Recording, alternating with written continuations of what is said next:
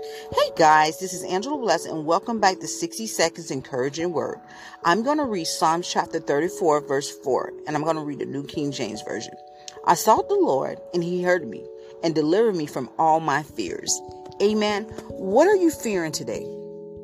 What are you going through or what God told you to do that you have some type of fear within you? Do you not know fear is a distraction? Fear stops you from walking the path that God has called you. Fear will stop you from receiving your blessing for certain people and certain things in life. Listen to me. Fear cannot operate in your life. You have to overcome it. You have to overcome it and you have to trust God. And how you overcome fear or how I overcome fear, fear, I walk out on faith and I do the very thing that God has called me or asked me to do in life. Listen to me. Nothing comes easily. I don't care if you're born with a silver spoon in your mouth or whatever.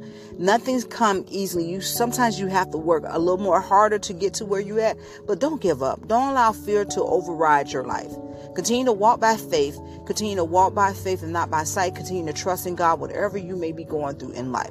God hears you. He delivered you from your fears. He said it right there. Amen.